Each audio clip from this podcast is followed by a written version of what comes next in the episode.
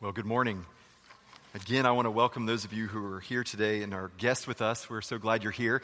This is actually our second service of the morning. We have a 9:30 service that meets just down the hall prior to this, and we also have many folks who join us each week uh, through our live stream and our podcast. So we welcome to all of you, and I want to pay a special uh, recognition to uh, Mr. Hayes, Miss Taylor, and Principal Fagans from uh, Landon Middle School, our partner there. For this, we're entering our seventh year. So if you would give a nice warm welcome to the, the uh, administration from Landon Middle School.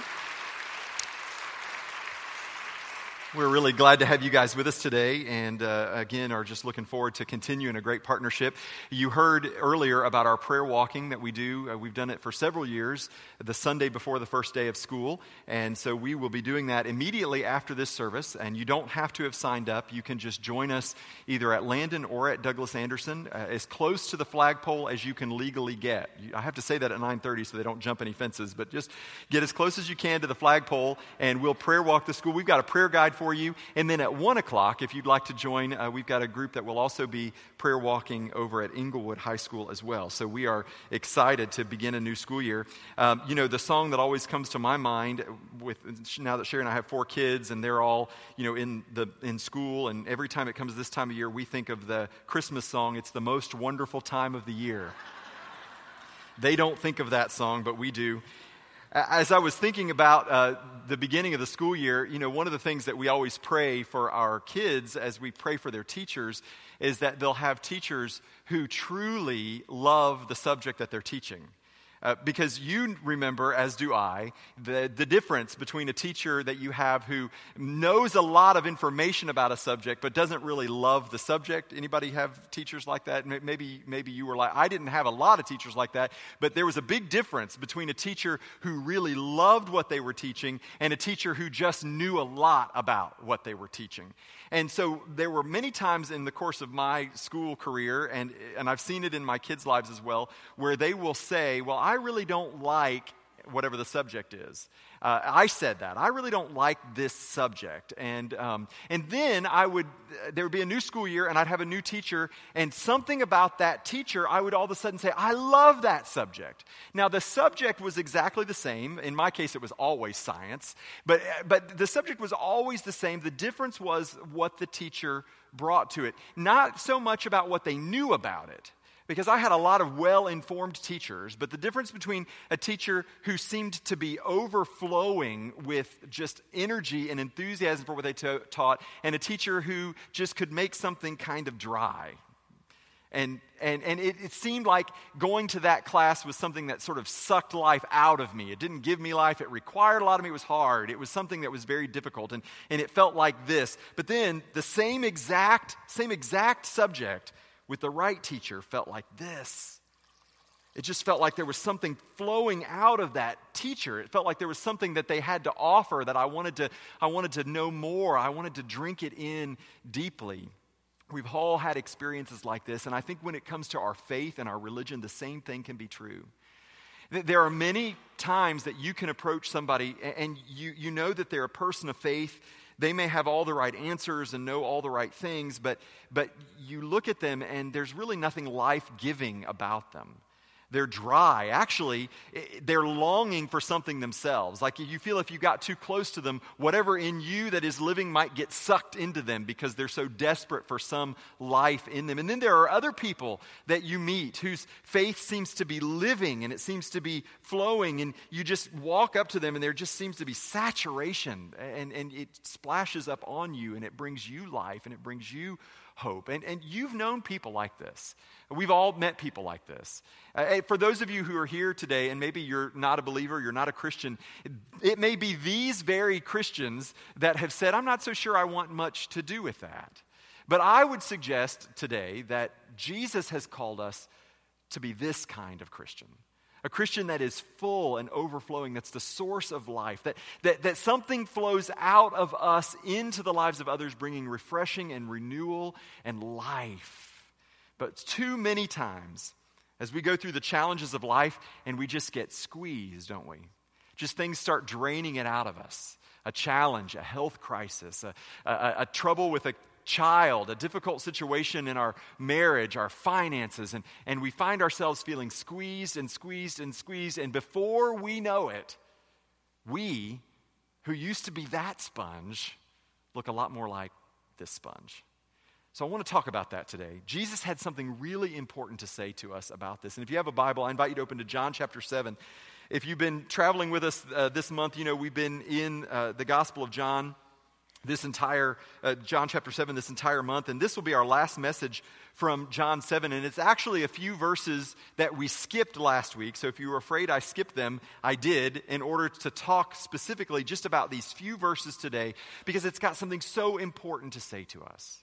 And if you're here and you're a Christian and you can identify yourself more with the sponge that's on my left than the one that's on my right, I hope you'll listen to the words of Jesus. And I hope by the time you leave today, you can find your way back to the source of living water that can flow out of you again. John chapter 7, beginning in verse 37 and uh, I'm reading from the ESV. On the last day of the feast, the greatest, the great day, Jesus stood up and cried out. Now, before we get to what exactly Jesus said, it's important for us to know what's going on here in this passage. Jesus uh, has been in Jerusalem kind of incognito. He, his brothers encouraged him to come back and perform some miracles, uh, recapture his following. He had lost some followers in John chapter 6, was pretty much just down to him and the 12 disciples.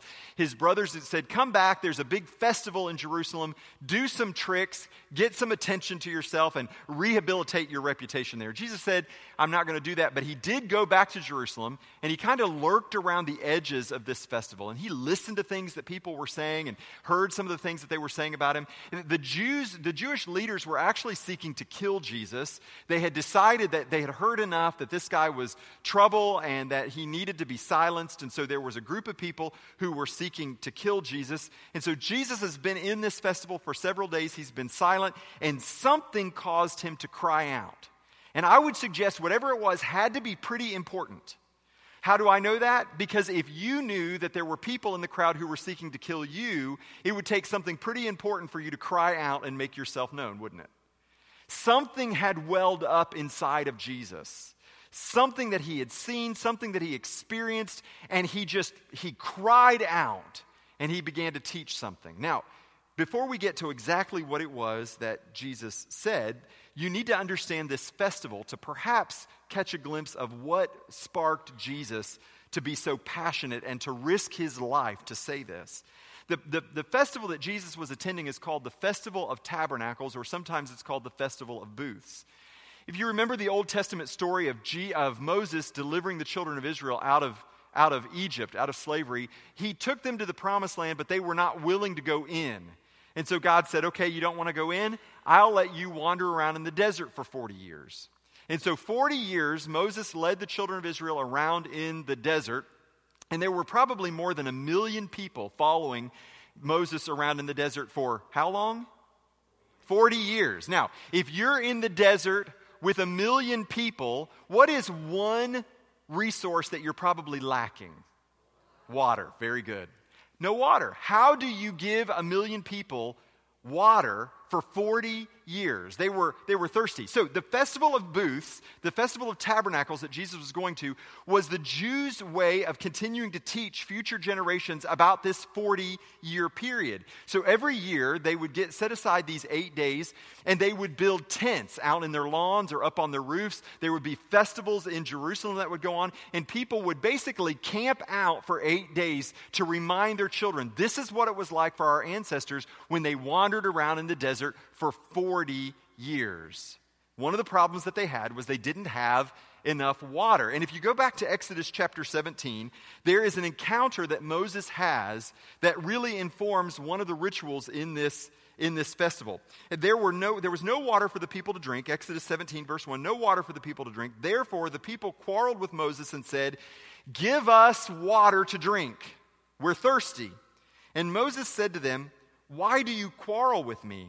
Why do you test the Lord? But the people thirsted there for water, and the people grumbled against Moses and said, Why did you bring us up out of Egypt to kill us and our children and our livestock with thirst? So they were pretty desperate. Things were getting pretty rough. And so Moses cried to the Lord, What shall I do with this people? They are almost ready to stone me. And the Lord said to Moses, Pass on before the people, taking with you some of the elders of Israel, and take in your hand the staff with which you struck the Nile, and go. Behold, I will stand before you. Who was standing before Moses? God. Yes, this is God speaking. I will stand before you. God said, I will stand before you there where? On the rock. So God is standing before Moses on the rock, and you shall strike the rock, and water shall come out of it, and the people will drink. So, this is important for us to understand what was going on. We, we, Moses probably didn't understand the meaning behind this. God had told Moses to do lots of things that didn't make sense. Moses just sought to do in obedience what he understood God was calling him to do. But in this particular case, it seemed awfully odd that God would say, I'm going to go before you, I'm going to stand on this rock in front of the people, and you're going to take the staff that you have, and you're going to hit the rock where I'm standing. In other words, you're going to strike my presence on the rock, and water is going to come out. Now, in this festival where they marked remembering these 40 years in the desert, one of the highlights of the festival was the water ceremony where the priest would go and he would get a basin of water and he would process through the people and he would pour the water out in front of the people and the water would run down in front of them. And it was to be a reminder of how God had brought water out of the rock. So, on this, the feast, on the great day, as Jesus is watching this, something is welling up inside of him, and he cries out, If anyone thirsts, let him come to me and drink. See, this was more than a dry, dead religious ritual to Jesus. This was pointing to some greater truth that people were not seeing and that they were dying for want of it. For years and years and years, they had come to these religious festivals and they'd watched the priest pour the water out, but it did nothing to satisfy what was truly, truly lacking inside of them. The thirst that they had. Even as Moses struck the rock and water flowed out, what was going to happen? But they were going to be thirsty again, and they were going to be thirsty again, and they were going to be thirsty again. But God planted an image in the minds of the people that as the rock was struck, a source of unending water, a source of life would flow out of the rock. And Jesus, Jesus, as he's in this festival, he is crying out to them, I am the source of living water that you need. I am the rock that will be struck. And because Jesus would be struck, streams of living water would flow out to bring life to all who would come and drink. See, this was a dead ritual. Jesus said, I am the real thing. look what he said in verse 38 Whoever believes in me, as the scripture has said, out of his heart will flow, flow rivers of living water. That The water would be an unending source and it would be inside of those who believed in Jesus, who would come to him and who would believe in him. This river of living water. Now, John tells us what this river of living water is. He says in verse 39, who, now this he said about the Spirit, whom those who believed in him were to receive. For as yet the Spirit had not yet been given, because Jesus was not yet glorified. Now, I want to have this conversation about the Holy Spirit because this passage, that's what he, Jesus is clearly talking about. This river of life that flows out, this source of joy and hope and life giving, refreshing water that comes out. Jesus said that's the Spirit. That's the difference between dry, dead religion and life giving faith. It's the Spirit. So I want to talk just a little bit about it because a lot of times, and I can talk bad about Baptists because I've been one my whole life. As Baptists, a lot of times we, we're really comfortable talking about God the Father, and we like to talk about Jesus because we can see Him, we can, we can hear His teachings, we, something that we can get a hold of. But when it comes to the Holy Spirit, we so often treat Him like the uncle at the, at the family reunion, that we're not really sure what to do with Him he just is sort of there and we don't discuss him much. But, but look at the Old Testament. Anytime you read about the Spirit of God in the Old Testament, it's always interchangeable with the presence of God that there's a sense in which God is present as his spirit hovers over the deep at the creation. And God spoke and life life burst forth. The presence of God, the Spirit of God is there. But something happened. And whereas whereas the Spirit of God, the presence of God, was with Adam and Eve in the cool of the garden, it doesn't take long until we realize there's a separation that happens. Adam and Eve are hiding. They're trying to hide from the Spirit, from the presence of God. And we know that it was the introduction of sin. Something was broken inside of humanity. And from that moment forward, as humans, there's something inside of us that seeks to be away from the light. It's why sometimes we prefer darkness, it's why we prefer secrecy. Because the parts of us that are broken can, can, can survive better in the secret. And so, just like that, that mankind has sort of sought to hide from the Spirit, from the presence of God. In Genesis chapter 6, verse 3, God says something very interesting. He says, My spirit cannot contend with mankind forever. In other words, this state of brokenness and the Spirit of God don't coexist well. But there was a promise of something better to come. God began to promise, but my spirit will come and my spirit will dwell with my people again, that there will be union between God and man again until you read in the prophet Joel, Joel chapter 2, verse 28, where God says, I will pour out my spirit. The image is one of water, that I will pour out my spirit on all mankind. That it won't just be reserved for the priests because they were born in the right tribe, and it won't just be reserved for the prophets as they speak in my name, that my spirit will flow out and it will pour on everybody. And the, the Jews had longed for and waited for this day. The day when once again there would be no separation between mankind and God, that God would dwell with man again, that we would be reunited with God in perfect union. And so Jesus shows up on the scene. And Jesus begins to teach and Jesus begins to tell people that there's a way to be reunited with God, but there's going to have to be a price that's going to have to be paid. And Jesus says to his disciples shortly before his death, he says, Listen, they're, they're worried about him leaving. He keeps talking that he's going to go away, and the disciples are very uncomfortable. And Jesus says to his disciples in John chapter 16, Listen, guys, it's better for you that I go away. Because if I go away, then I'll send the Holy Spirit who will come and he will take up residence inside of you. You see, there's only so close that we can get, isn't it? I mean, physically. You think of the person that you love the most. You think of the person that you have the most intimate relationship with. There's only so close you can get physically. And God has constantly been yearning to draw closer and closer to the heart of mankind, to take up residence inside of us that we might be inhabited by him. And Jesus says, When I die, when my body is broken, when I am struck, there will be a river of life that will flow out of me. And just like the prophet Joel said, it will spill out on all mankind. And so, if you are, remember the story in the book of Acts, Acts chapter 2, Jesus left and he told the disciples, Go wait in the upper room. And as you wait in the upper room, the Holy Spirit's going to come. And so, sure enough, they're in the upper room and they're waiting, and suddenly there's a wind. The scripture describes it as a wind. And, and this wind comes in, and all of a sudden the church is miraculously empowered. They're able to preach the good news of the gospel in languages they don't even know. And from that small room, which is maybe a hundred or so people in it, the river, the torrent of life began to flow out of there as the church and the message of the gospel spread all through the Middle East and all across the Roman Empire to the point today that it's in every corner of the globe. That the Spirit of God comes and inhabits His people, and there flows a river of life out of His church, bringing life to a dry and a thirsty land. You see, this is the difference between dead religion and living faith. It's the presence of the Holy Spirit inside of us.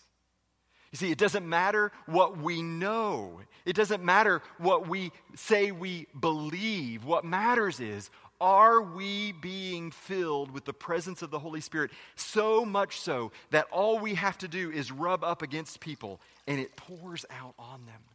And it gives them life and it gives them hope.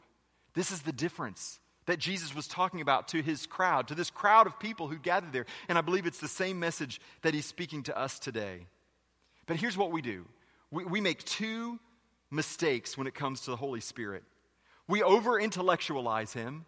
Like you hear everything I said, and for those of you who are interested, you could go back and read all those scripture passages and even more, and you can intellectualize the Holy Spirit. Or you can go the other extreme and we confuse him with some sort of hyper emotionalism devoid of any intellect at all. And we've all seen those, you know, seen, seen those maybe worship experiences or watched those TV channels. And you say, well, I don't want anything to do with that hyper emotionalism. So maybe we treat, retreat over here to hyper intellectualism. Here's the thing you need to know Satan is completely satisfied with either mistake that you make. See, because without the Holy Spirit, he knows that our faith and our religion is completely dead. He doesn't tremble when we concede to the existence of some higher power. He doesn't even mind when we can intellectually agree to the, historic, the existence of a historical Jesus, but he cannot stand for a person to acknowledge and live their life in the flow and the power of the Holy Spirit. Because when that happens, things change.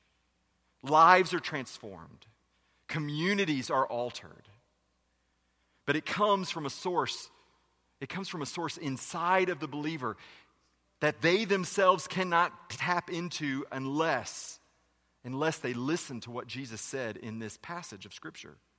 So how do we get it? How do we have it? How do we stay connected to it? Jesus says in this passage, I think it's important for us to know there are three things. First, he says there's an admission of thirst. Let anyone who is thirsty come to me. That we have to be willing to say that I've been looking for satisfaction in all the other things of this world, but yet I only find myself thirsty for more and more and more.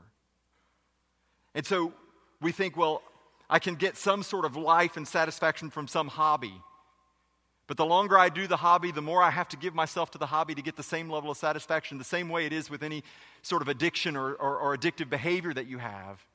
I find some temporary satisfaction in the bottom of a prescription bottle or the bottom of an alcohol bottle, but, but it takes more and more of the same thing to bring the same level of satisfaction. And when it's all gone, I only find myself drier than I was when I started.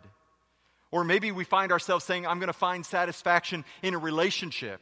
And so we want to find somebody like this, don't we? Everybody who's like this wants to find somebody like this who's got life in them. And so we, we connect ourselves to them and we soak as much life out of them as we can. We leave them dry. And then we find ourselves dry again and we think, well, that relationship didn't work, so let me find another relationship that will work. There's something inside of us that's longing for something more. And, and, and Jesus says, I've got what you need, but you have to first admit that I am thirsty. In Jeremiah chapter 2, Jeremiah speaks to the people of God and he says something that I think is so relevant for us. He says in Jeremiah chapter 2, verse 13, My people have committed two sins. They have forsaken me, the spring of living water, and have dug their own cisterns, broken cisterns that cannot hold water. Come on. This is where many of us have been before. This is where some of us are now. Where we think, I'll go dig my own well to bring satisfaction to what the deepest thirst of my soul is. And God says, You've made two mistakes when you've done that. Two. You've abandoned me, the only source of living water, and you've gone about and dug broken wells. And they're traps, aren't they? I mean, a broken well, you fall into it and you're trapped inside of it. And Jesus, looking at this crowd who, who's captured by dead, lifeless religion, says, You have dug a cistern that is broken, but I am the source of living water. So the first thing is we admit there's a thirst. The second thing is we come to Jesus. This is, this is what Jesus' invitation was let anyone who is thirsty come to me. See, the Spirit ultimately came because Jesus was struck, because Jesus endured persecution and death on the cross, so that springs of living water could flow from him and be available to anyone who would come and drink. Jesus' invitation is to come to him. This is one of the things I love about the teachings of Jesus Jesus never sends people to other places. If you read other religious, great religious thinkers and great religious writers, they're constantly sending their followers somewhere else to find what it is that satisfies their soul. Jesus never does that. Jesus always says, if you're thirsty, come to me. Come to me, and I will give you springs of living water that will flow out of you. And then, third, and maybe this is the most important thing for the majority of us here today admit you're thirsty, come to Jesus. And then, third, you have to remain in Him. And His Word has to remain in you. See, the only difference between this sponge and that sponge is this bowl of water. If I took this sponge out of this bowl and set it here long enough, it would eventually look exactly like that sponge. Jesus told his disciples, He said, Unless you remain in me and I remain in you, you'll be like a branch that is thrown away and it withers. Why does it wither? Because it's no longer connected, it's no longer saturated with the love and the joy that Jesus says that he has to offer and to give. And so, listen, Christian, if you're here, the only difference between these two is that this sponge remains immersed in the water. And Jesus' invitation for us is to remain immersed inside of him. We're thirsty. The church in America is thirsty. You see, when people look at many Christians, when they look at many churches, they just see something that seeks to take. You see, this sponge is in a state where it's ready to receive. That's all it's good for. It's only ready to just take and to receive. And that's how so many people look at Christians. What do, what do you want from me? To look at the church, what do you want from me? And I think what Jesus is saying to Christians and what Jesus is saying to his church is that's not the way that the world should look at us. The world should look at us as a spring of living water, that those who are thirsty would come and say, I need this water. I need what it is you have. And as we gather here in this place, here's what you need to know there is no way that the church can do what individual Christians are unwilling to do. If we come together, church, and our assumption is we'll just be a d- bunch of dry sponges that will meet together, we will just be a warehouse of dry sponges that seeks to soak all it can in from our community. But if, if instead each one of us seeks to live our life connected to the vine, immersed in the Spirit, then when we come together, there's a spring of living water that flows out of each one of you. And it doesn't just spill out of you when you gather here. Oh, no. More importantly, it spills out of you as you, as you walk through the streets of San Marco, as you engage with people in businesses, as you work at, go into your workplace, as you go into the schools. There's life that flows out of you. But I've got to tell you, if all you think that, will, that is required for such life to be in you is that you show up on a Sunday morning, you are no different than the people that Jesus was speaking to in John chapter 7 because I can't give you a river of living water.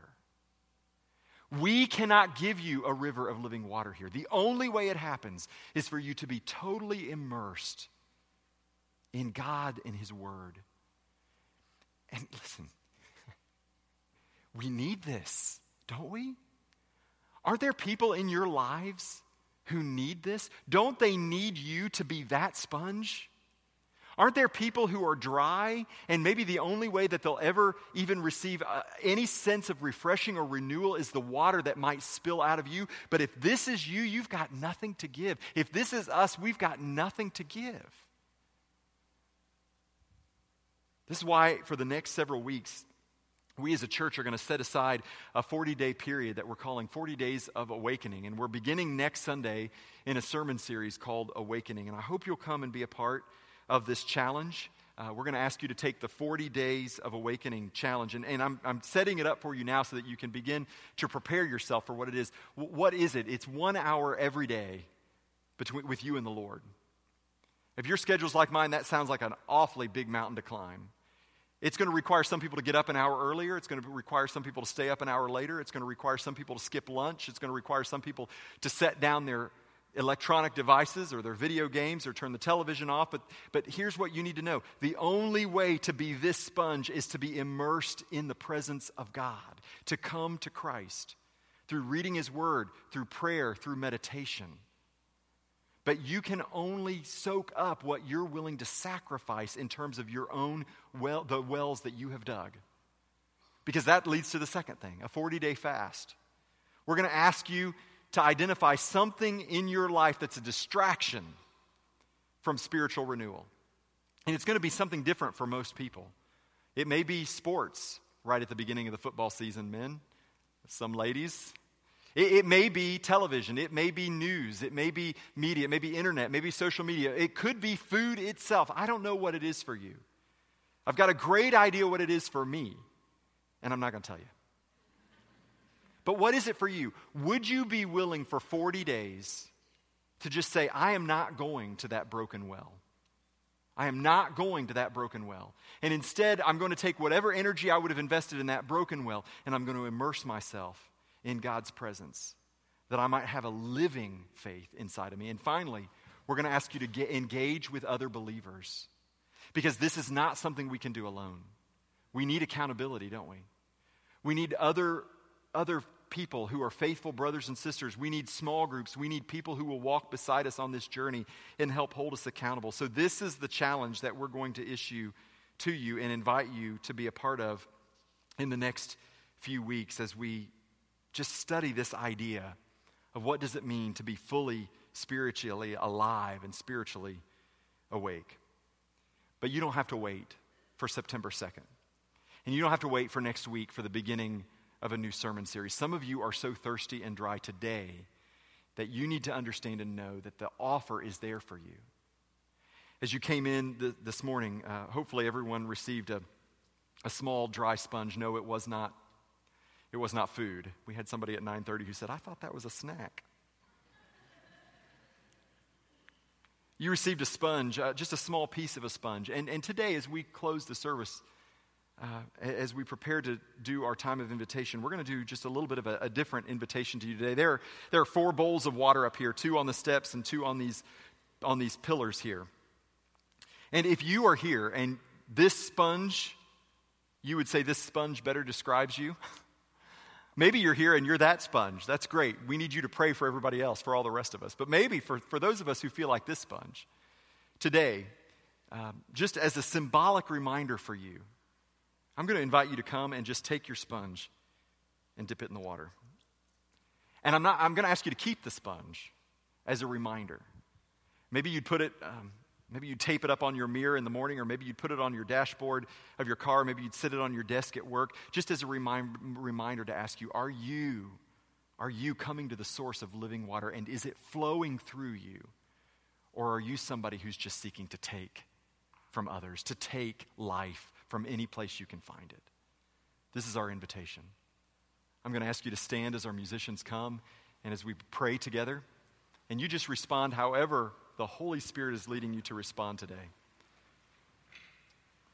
Father, we come to this time of commitment, Lord, and I recognize and know there's, there's nothing special about a torn piece of sponge and some containers of water at the front. But Lord, there's something deep inside of us that's longing to be refreshed. There's dryness inside of all of us, Lord, that only you can satisfy. Father, for many in the room, they've been seeking to satisfy the longing in lots of different ways, only to find themselves trapped in a dry, broken well. But today, Lord, today we hear the words of Jesus as he cried out over this religious festival for anyone who's thirsty, come to me. And Father, we believe what Jesus said is true. We believe he keeps his promises. So, for those of us who are dry, Lord, we come. We come to be renewed and restored, that there might be a river of life flowing out of us into a dry and parched land, a place that's desperate to have life and hope and joy and peace and love. And Father, we would commit to say, let it flow through us. And as a church, I would commit, Lord, let it begin with me. Let it begin in my own heart. Lord, today, may we not leave a dry sponge, but may we have been filled by your Holy Spirit. And then, Lord, may we remain connected that your life might continue to flow through us. For we pray this in Jesus' name. Amen.